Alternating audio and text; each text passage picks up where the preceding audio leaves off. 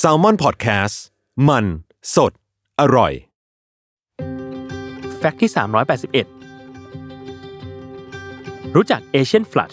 ทำไมคนเอเชียกินแอลกอฮอล์แล้วต้องหน้าแดง หลายคนอาจเคยมีอาการหน้าแดง เวลาดื่มแอลกอฮอล์เข้าไป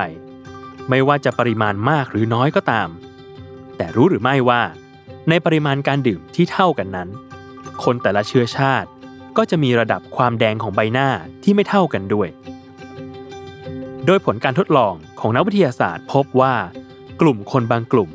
โดยเฉพาะคนที่มีเชื้อสายเอเชียตะวันออก อาทิ ชาวจีน ชาวเกาหลี ชาวญี่ปุ่น